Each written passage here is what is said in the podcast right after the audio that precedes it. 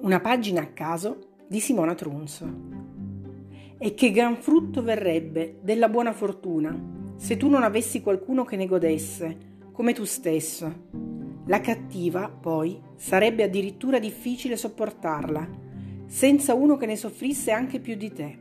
Insomma, tutte le altre cose che si desiderano servono ciascuna per ciascun fine determinato le ricchezze per procacciarsi ciò che occorre, la potenza per ottenere il rispetto, le cariche pubbliche per avere lodi e omaggi, i piaceri per provare la gioia di vivere, la salute per non sentire dolore e avere la piena disponibilità delle forze fisiche.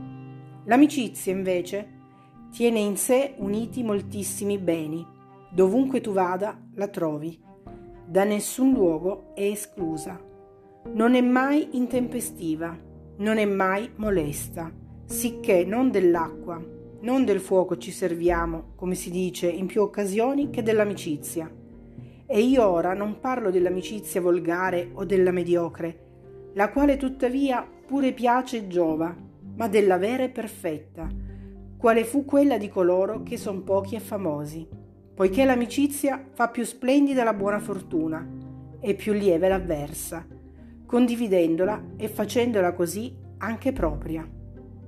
E pur contenendo altri moltissimi e grandissimi beni, essa è certo superiore a tutte le cose umane, per il fatto che ci fa splendere innanzi la buona speranza sull'avvenire e non lascia che l'anima si indebolisca e prostri. Chi rimira infatti un vero amico rimira come un'immagine di se stesso Perciò e gli assenti sono presenti, e i bisognosi sono ricchi, e i deboli sono validi, e cosa più difficile a dirsi, i morti vivono. Tanto li accompagna l'onore, il ricordo, il rimpianto degli amici. Di quelli par dunque felice la morte, di questi degni di loda la vita, che se toglierai alla natura il vincolo dell'affetto, né una cosa potrà.